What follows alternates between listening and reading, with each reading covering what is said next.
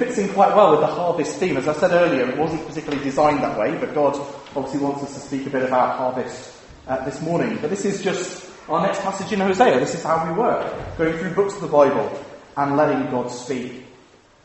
Now, this week I was having a chat uh, around tables with uh, someone on Sunday evening as we were talking about guidance.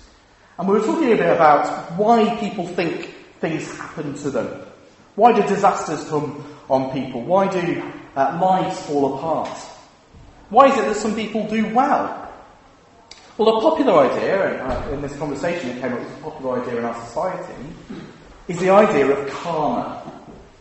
Now, karma is a Hindu idea of a sort of system in the world that gives you back what you put into it.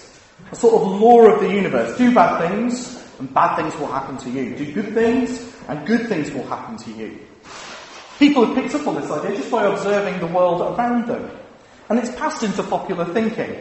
If you want to hear what societies think, listen to their music.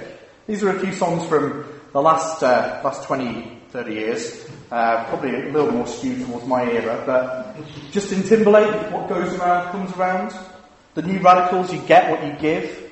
Get older, Lou Reed, you know that song goes at the end, you're going to reap just what you sow. Savage Garden, I believe in karma. What you give is what you get returned. Or if you want something a bit more modern, Taylor Swift, uh, in her latest song, says, The world moves on another day, another drama, drama. But not for me, not for me. All I think about is karma. She's just wanting her revenge on the people who've done harm to her. She's wanting the universe to come back at them. Or if you're more of an 80s person, of course, there's that classic karma, karma, karma, karma, karma chameleon. Um, I always used to think it was karma, karma, karma, karma chameleon, but it's karma chameleon. But is that an idea in the Bible? Well, it is there. If you have a look on the back of your notice sheet, you see there in Job 4, uh, 1 to 8. So I've just put 1 and 8. Then Eliphaz the Temanite answered and said, As I have seen, those who plough iniquity and sow trouble reap the same. Now he's trying to explain Job's suffering. And actually, we're not to take that as being true, because this is just one of Job's friends telling him what he thinks. But even in the Bible, people are picking up this idea of karma. And it's interesting that here, actually, he's completely wrong, isn't he? Job hasn't done something wrong that's resulting uh, in his own action. But in our passage this morning, we see something that's a bit like karma, but it's not quite the same. Instead of karma chameleon, that 80s classic, we have another 80s classic, chain reaction. Diana Ross, if anyone's interested. But it's not the idea that those things that I would do wrong are met with an equal and opposite reaction. Instead, it's actually that they snowball, that they inflate, that they grow bigger. It's a bit like we understand the butterfly effect. You know, that idea of butterfly uh, spread, uh, flaps its wings somewhere and the consequences carry on, and by the time it reaches the other side of the world, it's a hurricane. But what we see here is that the actions of Israel are going to result in huge consequences. This is what we see in our passage this morning that Israel has sown the wind and they've reaped the whirlwind. What they've got back is something like what they sowed, but on a totally different level, a totally different level of magnitude. Their cumulative sowing is bringing disaster upon them. And you might be asking, even at this point, is this a disproportionate response? Well, not at all. It's just a law of nature, isn't it, in a way? The seeds that they have planted have budded and flowered. They've sown the wind and reaped the whirlwind. They've played with fire and they've reaped destruction. So, how are they sowing the wind? Well, the first thing we see is they're in 1 to 6, they're bowing down to bulls. Bowing down to bulls. I'll read it to us again. Set the trumpet to your lips. One like a vulture is over the house of the Lord because they have transgressed my covenant and rebelled against my law. To me they cry, My God, Israel, we know you. Israel has spurned the good. The enemy shall pursue him. They have made kings, but not through me. They have set up princes, but they knew it when I, but I knew it not. With their silver and gold they made idols for their own destruction. I have spurned your calf, O Samaria. My anger burns against them. How long will you be incapable of innocence? For it is from Israel, a craftsman made it. It is not God. The calf of Samaria shall be broken to pieces. Now, to understand what this is about, we need to understand a little bit about the history of Israel. When the two kingdoms, the northern kingdom and southern kingdom, split apart, Jeroboam, the king of the northern kingdom, set up two golden calves. He clearly at that point hadn't read Exodus, have he? Because you think, golden calves again? Really? But he sets up two golden calves in his land. And the idea is to stop the northern kingdom, the people from there, going down to the southern kingdom to worship. He wants to cut them off from their dependency on the southern kingdom, on uh, Jerusalem, for their, uh, their religious life, if you like. The closest I could think of for our situation is a bit like when Harvey Nicks opened in Leeds. You know, it's to stop us all sort of going, have to go down to London to go to Harvey Nicks. Uh, quite would want to go there, I don't know. But um, this idea of, sort of putting something up in the north so they wouldn't need to go to the south. Now, on paper, these bulls were supposed to represent Yahweh, the God of Israel. That's bad enough. Again, obviously Jeroboam hadn't read Exodus about making carved images. But actually, over time, these calves became associated with the Baals, uh, who were often represented in, as calves by uh, the countries that worshipped them. So he placed one right in the north in Dan, and one right in the south in Bethel. And both these places became snares for Israel. You see, they're saying that they know God, don't they, there in verse 2? We, we, God, we Israel know you. But yet in practice, they actually think that he's a bull. Not even a living bull. Not even a miraculous bull that was sort of miraculously created. One that a craftsman made. They're chasing after this bull. They're following this bull. And they're committing spiritual adultery. They're two-timing the God of the universe with a chunk of metal. And their love for idols will spell destruction for Israel, as we'll see in a few moments. They're bowing down to bulls. That's one of the things that they're doing. They're sowing the wind by doing it. The second thing they're doing is chasing donkeys. Have a look at verses 7 to 10. For they sow the wind, and they shall reap the whirlwind. The standing grain has no heads. It shall yield no flour. If it were to yield, strangers would devour it. Israel is swallowed up. Already they are among the nations as a useless vessel. For they have gone up to Assyria, a wild donkey, wandering alone. Ephraim has hired lovers. Though they hire allies among the nations, I will soon gather them up, and the kings and princes will soon writhe because of the tribute. Israel haven't just chased lovers spiritually by going after these bulls and the Baals, they've also uh, gone after things politically as well. They've chased after other lovers, if you like, other than God. Instead of trusting God with the defense of the nation, they've gone to other nations like Assyria, described here as a wild donkey. Now, I've never seen a wild donkey, but you get the picture, don't you? Unpredictable, unreliable, unsafe. Instead of going to God, they've gone to Assyria.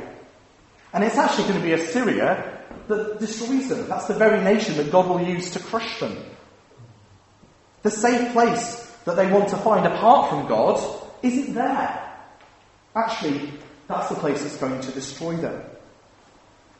Why are they doing this? Well, instead of being a light to the nations, like they were supposed to be, actually they just want to fit in with the nations around them.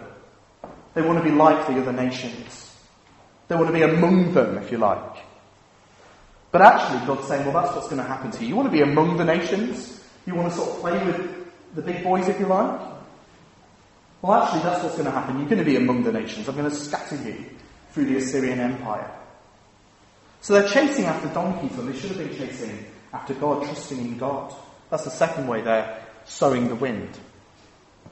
The third way is that they're multiplying sin altars. Have a look at 11 to 14. Because Ephraim has multiplied altars for sinning, they have become to him altars for sinning. Were I to write for him my laws by the ten thousands, they would be regarded as a strange thing. As for my sacrificial offerings, they sacrifice meat and eat it but the Lord does not accept them. Now will he re- now he will remember their iniquity and punish their sins. They shall return to Egypt. For Israel has forgotten his maker and built palaces. And Judah has multiplied fortified cities. So I will send a fire upon his cities, and it shall devour her strongholds. I don't know if you've noticed as we've gone through Hosea, but Hosea is quite a fan of the pun. Uh, he sort of just plays on words all the way through uh, the book. And verse 11 there is, is a pun. It's supposed to be a bit of a joke in a way. So you could translate it like this. They've built altars for sin offerings, but they have become altars for sinful offerings, if you like. It, the phrase is literally their sin uh, altars. But that could mean they're altars to deal with sin, but actually in practice they're becoming altars that are causing them to sin. Some people will get it confused. Let's start again. Sin altars have become sin altars. That's what he's basically saying. So the altars that are there for sin offerings were called sin altars. He's saying, right, these have actually become sin altars. As in, you are sinning with them. So it translates it a little bit, uh, a little bit strangely in verse 11. Because Ephraim has multiplied altars for sinning, or literally altars for sin, they have become to him altars for sinning. That's what it's saying. It's a pun. And we've seen, haven't we, already in the book of Hosea, they're quite fan of, of making a show of their offerings. But God is saying, deep down, you don't even know me. You don't even recognize when I speak. If I were to write you a, hundred laws, a thousand laws, you wouldn't even recognize my voice. You'd just ignore them anyway. So they go through the motions, don't they? They offer these sacrifices. verse 13, they sacrifice the meat, they eat it, they go through the motions, but what they don't realize is that God is not accepting them. They're not really engaging with God, so God's not really engaging with them. It's a scary thought, isn't it? That they're just going through the motions and they don't realize it. I wonder how much that could be true for our own worship. That actually we, we're not engaging God with God, so God's not engaging with us. And verse 14 really sums it up. For Israel has forgotten his maker and built palaces. That's really what they care about. They've forgotten God, they've gone after their own agendas. They're sort of feathering their own nests instead of going after God. So that's how they're sowing the wind. And in response, well, they're going to reap the whirlwind. This is mostly chapter 9, uh, but we'll look a bit at chapter 8 as well. They're reaping the whirlwind, not just getting back exactly what they put in, but they're getting it back and then some. And we see that calves, king, and country will be gone. Calves, king, country will be destroyed. That's really what we see in chapter 8. I won't read the verses to us again. But God is like a vulture there, preying on them, a bird of prey stalking them. He's against them. All the things that they've worked for will be destroyed. The calves that it mentions, it tells us in verse 6, will be destroyed, will be shattered to pieces. They won't destroy their idols, so God's going to do it for them. Their king will writhe under the tribute. Ultimately, the king will be taken away. What use will their palaces be then? And the country itself will end. God will put them back where He got them from. He saved them out of slavery, and now to slavery they will return. And that's the theme that's picked up in the next chapter. You see that three things get reversed. The first thing is reversing history. I'll read you 1 to 6. Rejoice not, O Israel. Exult not like the peoples, for you have played the whore, forsaking your God. You have loved a prostitute's wages on all threshing floors.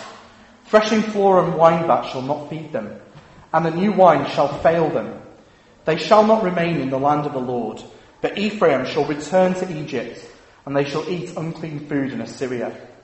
They shall not pour out drink offerings of wine to the Lord, and their sacrifices shall not please him. It shall be like mourner's bread to them. All of them who eat of it shall be defiled. For their bread shall be for their hunger only. It shall not come to the house of the Lord. What will you do on the day of the appointed festival, on the day of the feast of the Lord? For behold, they are going away from, uh, sorry, behold, they are going away from destruction. But Egypt shall gather, gather them. Memphis shall bury them. Nettles shall possess their precious things of silver. Thorns shall be in their tents. Their raucous festivals are going to stop because God is going to carry them away from their home. Their free flowing wine that they've enjoyed will stop, and instead they'll eat and drink in Egypt, in Assyria. God will undo history, and He's going to figuratively send them back to Egypt. say figuratively because in actual history they go to Assyria as it's hinted at in the passage. They will be poor. They will be hungry. They won't have the things to have their fake feasts anymore. All the things they chased after will turn to dust and be buried under thorns and briars. It's as though the land of milk and honey is going to become the place of thorns and nettles. History will be reversed as the new Eden, if you like, that existed in Canaan will become an untamed wasteland. God's going to hit the rewind button on their life together and take them back through history. So he reverses history. He's also reversing religion. Have a look at verses 7 to 9. The days of punishment have come. The days of recompense have come. Israel shall know it. The prophet is a fool. The man of spirit is mad because of your great iniquity and great hatred. The prophet is the watchman of Ephraim with my God. Yet a fowler's snare is on all his ways, and hatred in the house of his God. They have become deeply corrupt, sorry, they have deeply corrupted themselves, as in the day of Gibeah. He will remember their iniquity, he will punish their sins. These verses are some of the most difficult to understand in Hosea, because we've got the question, well, who is it that's speaking? Uh, we're not always given speech marks, and we're not given speech marks in Hebrew, so we don't know who's saying what, if you like. It could be that he's reporting something they're saying, or it could be something he's saying. So it could be Hosea and God denouncing the other prophets. That's one option. Or it could be the people denouncing Hosea, saying he's a mad prophet. I think it's better to think of it the first way that Hosea and God are denouncing the other prophets. The prophets who should have brought sense to the nation are now bringing stupidity. And it happens throughout Israel's history. We find that as the prophets of God stand up, you get other prophets who stand up and say the opposite, speaking their own opinion and wrapping it up as a word from God. The prophets, you see, were supposed to be watchmen of Israel. They're supposed to guard them from error and sin. Yet their ways now are like traps. The fowler's snare is on them. They're going to catch them, if you like, rather than help them. And we're told it's like in the days of Gibeah. Now, there are two big things happen in Gibeah in the Bible. The first is a, happens in Judges, and is a reference to the rape and murder of a Levite's concubine. The second thing that happens in Gibeah is that uh, Saul, the king of Israel, comes from Gibeah. He's from that place. And I think it's more likely to be a reference to this, that actually this is the hometown of Saul. That's when the people appointed for themselves a king to be like the nations around them, if you remember. And it sounds very similar to the predicament that they've got here. And if you remember then, God gave the prophet Samuel to anoint Saul for the people. But it wasn't for their good, it was actually to judge them. God appointed a bad king, if you like, so that they'd see just how bad it could be. So you'd think here that the prophets were here to bless, but instead actually they're there to curse. So the religion is sort of reversed, it's flipped over for them. Thirdly, we get reversing fruitfulness. Have a look at verses 10 to 17. Like grapes in the wilderness, I found Israel. Like the first fruits on the fig tree in its season, its first season, I saw your fathers. But they came to Baal Peor and consecrated themselves to the things of shame and became detestable like the things they loved. Ephraim's glory shall fly away like a bird. No birth, no pregnancy, no conception. Even if they were to bring up children, I will bereave them till none is left. Woe to them when I depart from them. Ephraim, as I have seen, is like a young palm planted in a meadow. But Ephraim must lead his children out to slaughter. Give them, O Lord, what will you give? Give them a miscarrying womb and dry breasts. Every evil of theirs is in Gilgal. There I began to hate them because of the wickedness of their deeds. I will drive them out of my house. I will love them no more. All their princes are rebels. Ephraim is stricken. Their root is dried up. They shall bear no fruit. Even though they give birth, I will put their beloved children to death. My God will reject them because they have not listened to him. They shall be wanderers among the nations. Now, all the way through the book of Hosea, we get Ephraim sort of used as a synonym, as another word for Israel. That's because Ephraim was the largest tribe uh, in the northern kingdom.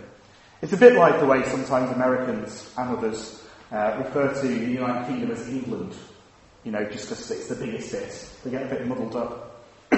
or you might refer to Africa as Nambia, uh, if you're so way inclined. Um, but uh, Ephraim, the tribe, all the tribes' names meant something. Ephraim meant double fruitfulness. So fruitfulness was like its middle name, if you like. So their glory was their relentless fruitfulness. Babies by the busload, just going and going and going, and growing and growing and growing. Ephraim, says, doesn't it, that was like a luxurious vine. You get this picture of a sort of growing, budding thing. But because of their idolatry, which started very early on, you get a mention of Baal here. I put a verse on the back of your sheets, but uh, just to show you where it comes from. But because they've done this, because they've gone to idols, God is going to reverse their fruitfulness. No birth, no pregnancy, no conception. Even the children who are born will die. They will be slaughtered. Sounds horrific, doesn't it? Sounds pretty awful. But so evil have they become that God is saying it's better if there were fewer of them. If He reined in their fruitfulness. Because look at what happens when they grow and increase. Have a look at 10, verse 1. Israel is a luxuriant vine that yields its fruit. The more his fruit increased, the more altars he built. As his country improved, he improved his pillars. It's saying the more that they grow, the more that they sin, the more that they're idolatrous. The richer that they get, the more that they spend it on their idols. If you remember Gomer in the early chapters, taking the good things that Hosea had given to her and spending it on her lovers. So if Ephraim is a luxurious vine, then God is going to prune them right back. He'll reverse their fruitfulness. And then much of chapter 10 goes on to repeat of what we've seen before. Carvings, kings, and country gone. Their idolatrous pillars will be destroyed. See that in verse 2. Their heart is false. They must bear their guilt. The Lord will break down their altars and destroy their pillars. Their golden calf is going to get carried off. Their great king will be snapped like a twig and thrown off. And their altars will be overrun with thorns and thistles. The only time you get that phrase mentioned is again back in Genesis, looking at what became of the world after the fall. It's so bad that they're going to call the mountains to fall on them. See that there?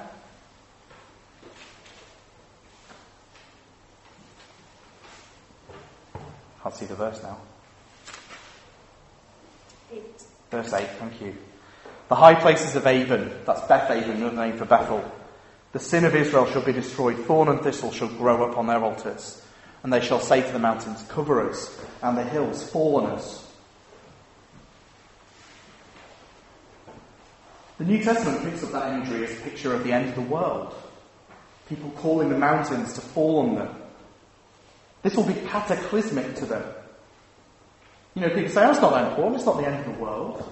Well, in one sense, for them, it is. A picture of the end, the judgment that God will bring at the end of the world. Their double fruitfulness has become double iniquity. That's what we see there in verse 10. They are bound up for their double iniquity. The more they grow, the more they sin. They have ploughed iniquity, reaped injustice, and eaten its fruit of lies. Their idolatry and political maneuverings will result in their destruction. Just as the Assyrian king Shalmaneser brought destruction to a place called Beth Arbel in Assyria, so now Assyria will come against Bethel, the idolatrous shrine, symbolizing the idolatrous nation. So the kingdom and the king will be cut off. They've sown the wind and they've reaped the whirlwind. Well, that seems pretty comprehensive, doesn't it? It seems pretty awful. But is there any hope? That's the question that we're sort of left with after reading all that. Well, I think there is. Have a look at chapter 10, verses 11 and 12. Ephraim was a trained calf that loved to fresh, and I spared her fair neck. But I will put Ephraim to the yoke. Judah must plough, Jacob must harrow for himself. Sow for yourselves righteousness, reap steadfast love, break up your fallow ground, for it is time to seek the Lord, that he may come and rain righteousness upon you. Just as our sin reaps the whirlwind, So turning to God reaps something as well. There's a good chain reaction, if you like. If we sow righteousness, we will reap steadfast love. And God will rain down righteousness on us. But that's what Israel refused to do. They refused to sow righteousness. They refused to seek the Lord. But God is promising them something amazing, isn't He? Sowing righteousness that leads to steadfast love, that leads to righteousness falling on them like rain. A chain reaction that just keeps giving. So, what are we saying then? What do we need to do to start off this chain reaction? Is it just that Israel needs to be good and then good things will happen? Well, we've already said, isn't we? That's what most people think, isn't it? Some people think that's what being a Christian is, just trying to do good things. Uh, I saw an article in The Guardian uh, last night just before I went to sleep. And it was saying, oh, well, really, you know, we should all just get along because all religions just say, just try your hardest and, you know, God will be pleased with you. But it's not quite that simple, is it? And actually, that idea syncs with that word we started with, doesn't it? Karma. This is not just do good things and do, good things will be done to you. It gives us two reasons. Number one, Part of what they were to do was to break up their fallow ground. What does that mean? Well, in human terms, it literally is, you know, get at it with a hoe or, you know, get on uh, with a cart to break up the land. But that doesn't really get us any closer to what it's actually meaning, does it? On the back of your notice sheets, you'll see that Jeremiah picks this up a generation later and explains it for us. Jeremiah 4, verses 3 and 4. For this says the Lord to the men of Judah and Jerusalem Break up your fallow ground, and sow not among thorns. Circumcise yourselves to the Lord. Remove the foreskin of your hearts, O men of Judah and inhabitants of Jerusalem, lest my wrath go forth like fire, and burn with none to quench it, because of the evil of your deeds. So if we see there that breaking up the fallow ground, it's sort of paralleled with circumcising our hearts. It's something that goes on inside of us. That image there of circumcision is like peeling back sin, cutting out sin from your life. It's not just about doing good things, it's about heart change. It's about something happening in here. And that's something done by God and not by man. And this fits with the righteousness that they're to sow, doesn't it? Because I expected it to say, they will sow righteousness, reap steadfast love, and blessings will pour down on them like rain. But it doesn't. Actually, it goes back to righteousness, doesn't it? Righteousness falls down on them like rain. The righteousness that they have is a gift from God, if you like. So this isn't works, it's grace. Because actually, even the righteousness they have must come from God. It's rained down from Him before they can sow it. So we're not talking about just works here, we're talking about grace. God pours out his righteousness from above. The second reason that it's not just karma is that in the New Testament, the harshest letter that Paul wrote, Galatians, was written to people being tempted back into this works mentality. You know, do something good, something good will happen to you. And in Galatians 6, this is what he wrote. Again, it's on the back of your notice sheets. Do not be deceived. God is not mocked. For whatever one sows, that he will also reap. For the one who sows to his own flesh will from his flesh reap corruption. But the one who sows to the Spirit will from the Spirit reap eternal life. And let us not grow weary of doing good, for in due season we will reap if we do not give up. It's totally consistent within grace that in one sense we reap what we sow. Otherwise, the book of Galatians would make no sense, because that's what Paul is arguing against. But what he's saying is that God is not mocked.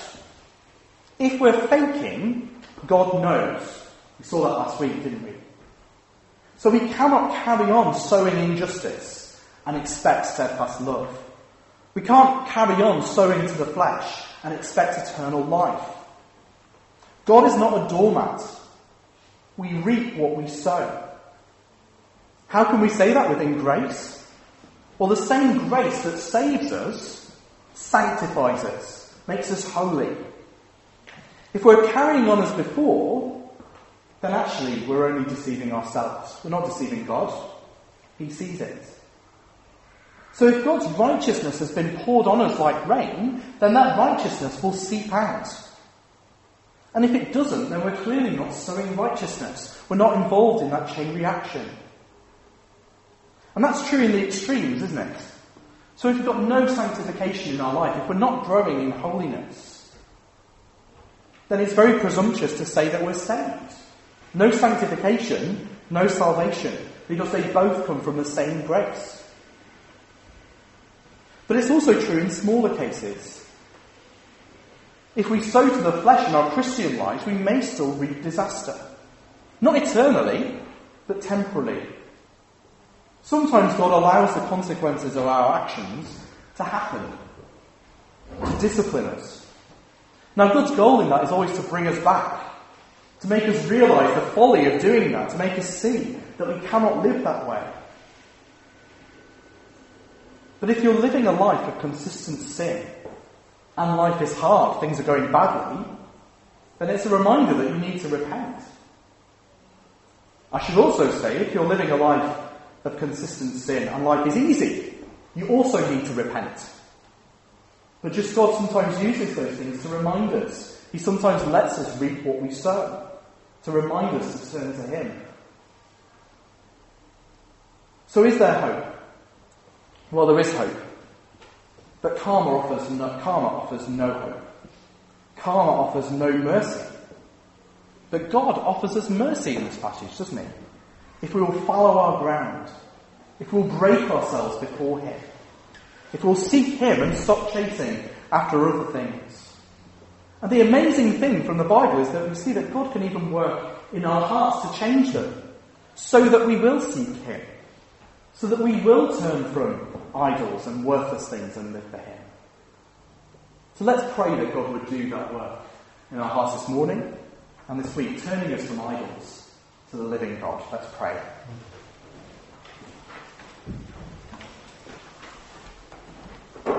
Father God, thank you that you are not mocked. Father, thank you that you know all things. And Father, thank you that even sometimes you let us uh, bear the consequences of our actions in this life. Father, to see the folly of sowing to the sinful nature. So, Father, we pray that you'd help us not to sow injustice, Father, not to sow to please ourselves, but to sow to the Spirit, Father, to sow to please you. Father, help us to live lives that reflect your character. And, Father, show uh, your love to one another. Help us, Father, as we all struggle with sin. Father, as we all sow to the wind sometime, help us to call one another back and to help one another. Uh, Father, that you might get the glory and that we might reap that righteousness, that steadfast love, Father, that you offer. And we ask this in Jesus' name. Amen. Amen.